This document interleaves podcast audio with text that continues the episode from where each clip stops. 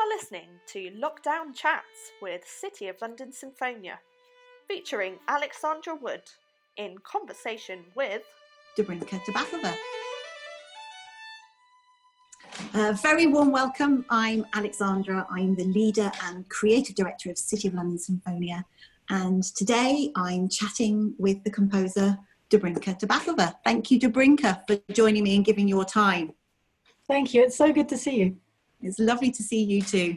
Uh, now, in the autumn of 2019, the orchestra undertook a little tour of cathedrals across the UK from Truro up to Liverpool. And we performed two of your pieces, in fact, in the concert. Uh, but the main event really was the last piece in which the cathedral choirs and the orchestra came together for centuries of meditations which you'd composed. And I wonder if you could just tell us a little bit about the piece and about the inspiration behind it, please. Oh, well, the tour is something that I've admired that uh, the City of London Symphony have been doing for a number of years. So, um, friends of mine like Gabriel Jackson have been part of it, and uh, to be part of that program has been just fantastic. I think it's a really great idea and uh, just such a nice spotlight on all of these amazing venues and very apt actually for our times. You've got all the space of the large cathedral and you, you can walk around it it's it, it was a really really special concept and tour to be part of. And i managed to come to two of the performances in liverpool and in truro and truro i have a, a lovely connection with already. And for you to choose the centuries of meditations was even more special because it's a really special piece for me.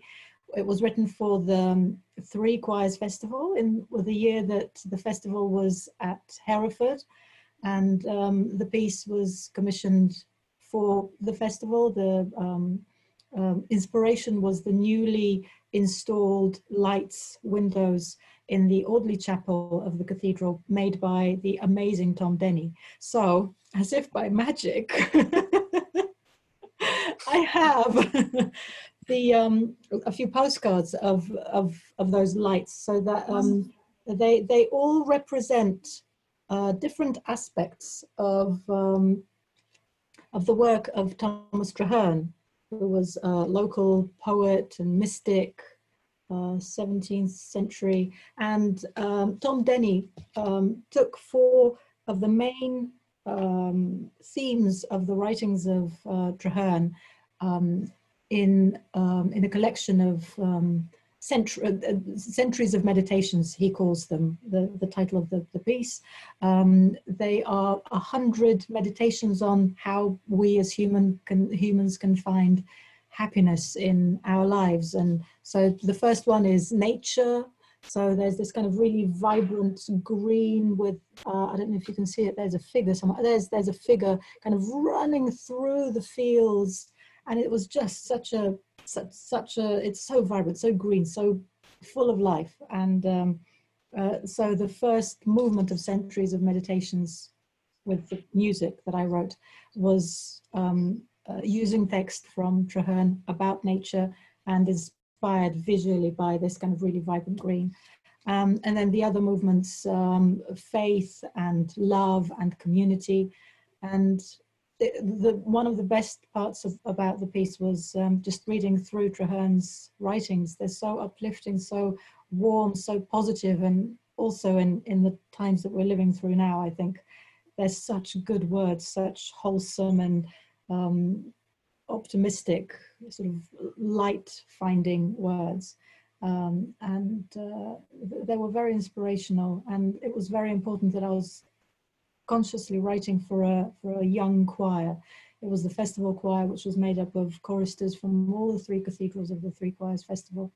And then to have the choristers of the cathedrals of the City of London Sinfonia tour perform this, again, this kind of vibrant youth optimism, hopefully believing in a brighter future kind of um, approach, that was really, really special was, it, well, it was a beautiful piece, and, we loved performing performing it. It took on very different characters as well in the different cathedrals we went to. Um, a different life almost in each cathedral and but it's the first time that i've seen the the stained glass windows and they are oh, really? stunning yeah absolutely yeah, yeah. stunning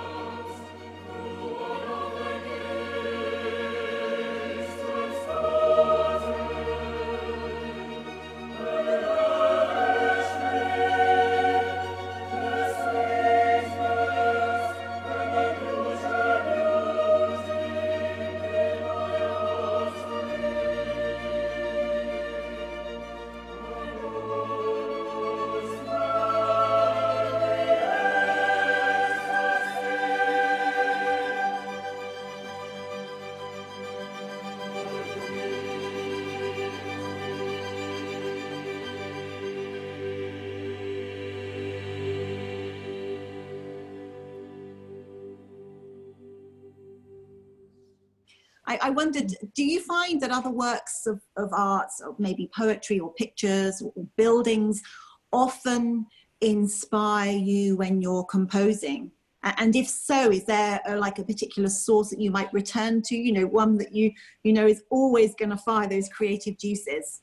Yeah. Oh well, so many things. I think with anything creative, we try to channel a really um, distilled passion of what we do. So whether that's in architecture, whether that's in painting, um, for me, uh, an important inspiration is actually a landscape um, gardener uh, called Piet Oudolf. He's um, from the Netherlands and his work is just so recognizable. He's like a, a guru of the gardening world and so sensitive to the seasons, the seasonality of, of planting. So the first time that I was in New York, um, not not the first time, but um, about 10 years ago when I was in New York and discovered the High Line, um, which is now a, a, tourist attraction, but back then wasn't particularly well known. Um, immediately I recognized Piet Oudolf's signature of the grasses and the seasonality and letting plants just sort of have their full cycle of life. And uh, um, it ended up being the inspiration for a, a, piece that I wrote about the High Line. So um, there's inspiration everywhere, absolutely. And once you have that starting point, is there a sort of a main focus uh, when you're composing uh, something that perhaps you obsess about uh, getting right, making sure it's perfect? Or does that depend entirely on what you're writing and who you're writing for? Oh, um, obsession is, is a dangerous word with composers.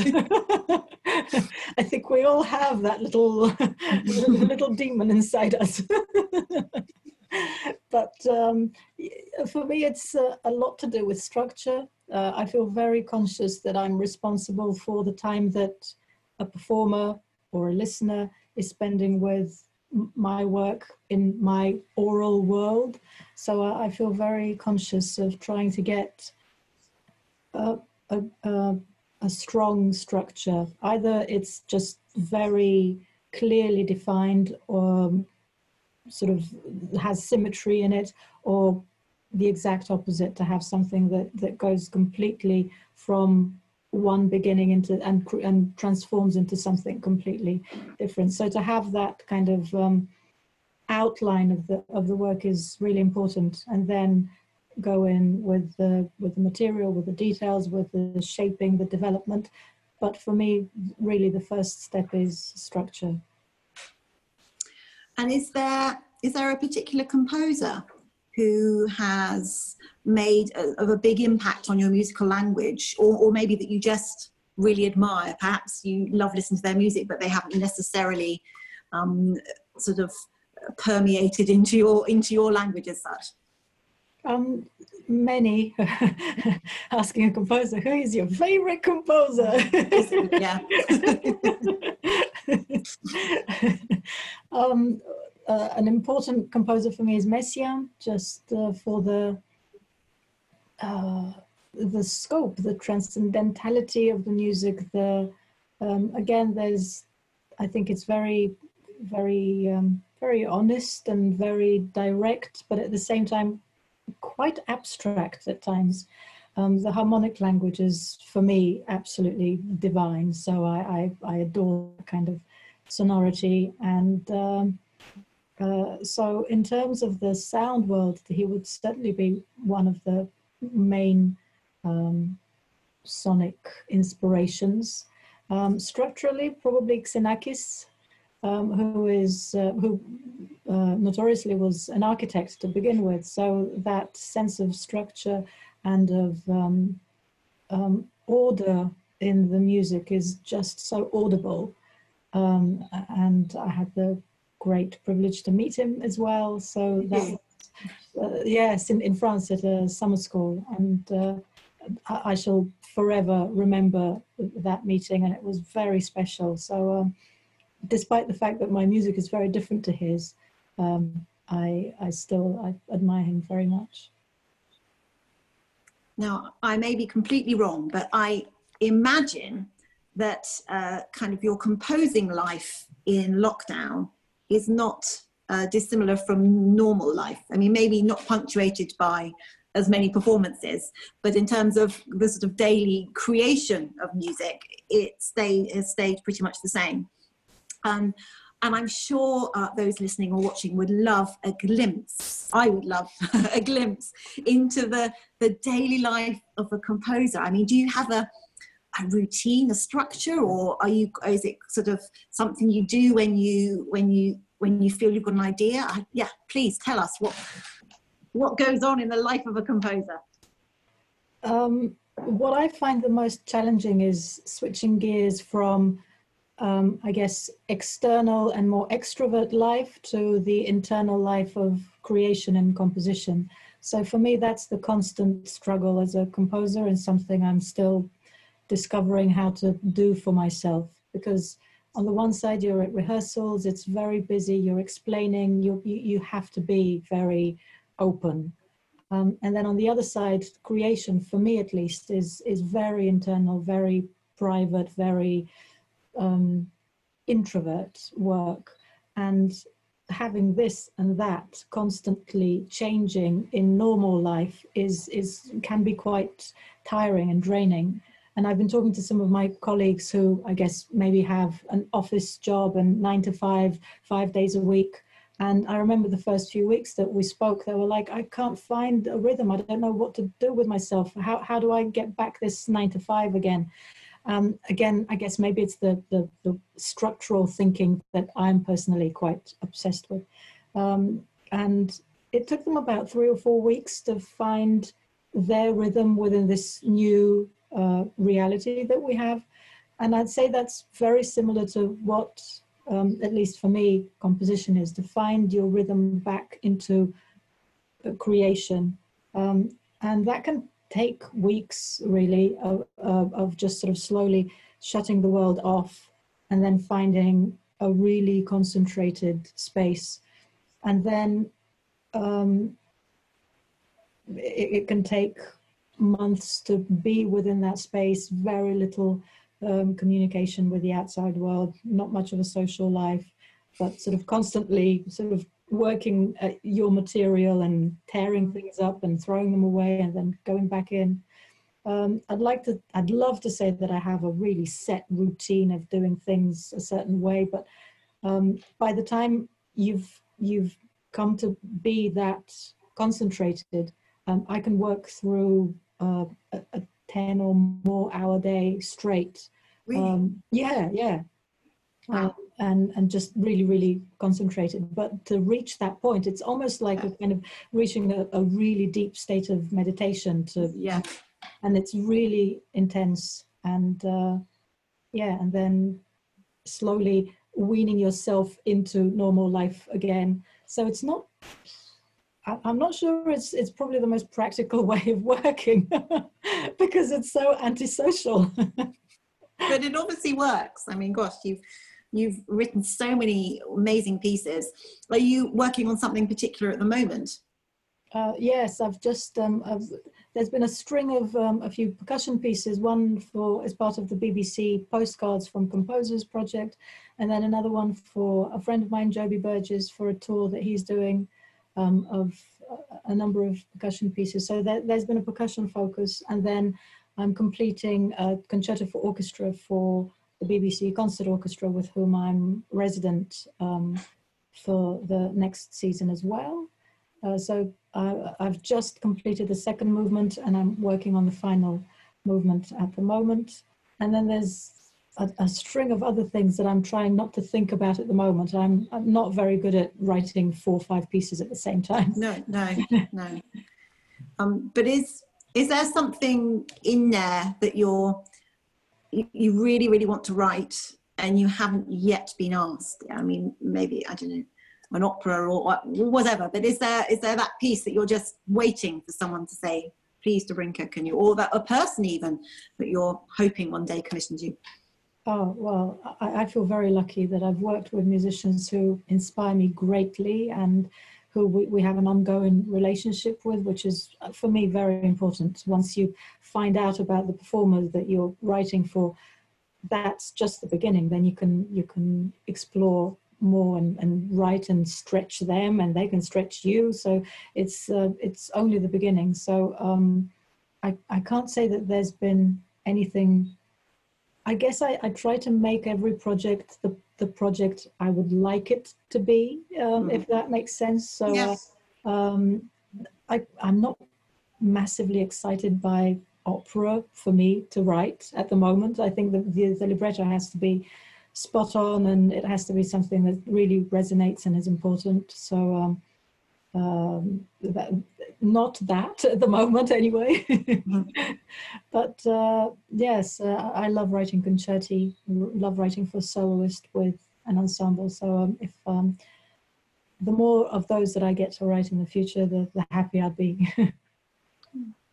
It, it's been so lovely to talk to you, Dobrinka. Thank you. I thought I'd just end by going back to the cathedral tour. You mentioned um, that we try quite hard to make the concert experience a little different in that the audience were encouraged to move around and maybe take a cushion with them and relax and uh, enjoy the amazing architecture so that the building almost became part of the experience. And I wonder if, you know, in a perfect world, what would be your ultimate concert experience? Maybe venue wise, maybe in format or all the music being played? Is that, is that an evil question? oh, no, no. Well, in a strange way, the, the cathedral tour was one of my you don't have to say this. no, seriously, seriously. I, I like being able to move around and I like how sensitive uh, the audience was to everybody else's experience, which I think is really it, it, there's a poignancy to it that you know it's not just your own enjoyment that, that you're responsible for and it's not just the musicians that are responsible for the experience. You as a as an audience member have that responsibility by just enjoying it for yourself and being aware of, of others and moving around and exploring beautiful spaces. Amazing. Uh, the the other uh, thing I, I really enjoy is just being in the outdoors, being somewhere um, that's uh, not closed, uh, roofed, but uh, I mean, there are weather implications with that, of course, and acoustic ones, uh, which trying to get a beautiful acoustic in a massive open space is a very difficult thing. So um, th there is no perfect answer, which is why I think a cathedral is just, it's like a, like a massive forest really so uh, it's mm. it's a mm. beautiful space and it has it has the acoustic you're not being rained on and you've got the space so yeah perfect what a wonderful image on which to end the, the forest, the cathedral forest. Uh, thank you again, Dobrinka, uh, for, for joining us. And please don't work too hard. Not too many of those 10 hour stretches. Oh, don't worry. I'm, I'm, I'm having a good time as well. Thanks. thank you ever so much. It's lovely to talk to you. Likewise. Thank you, Alex.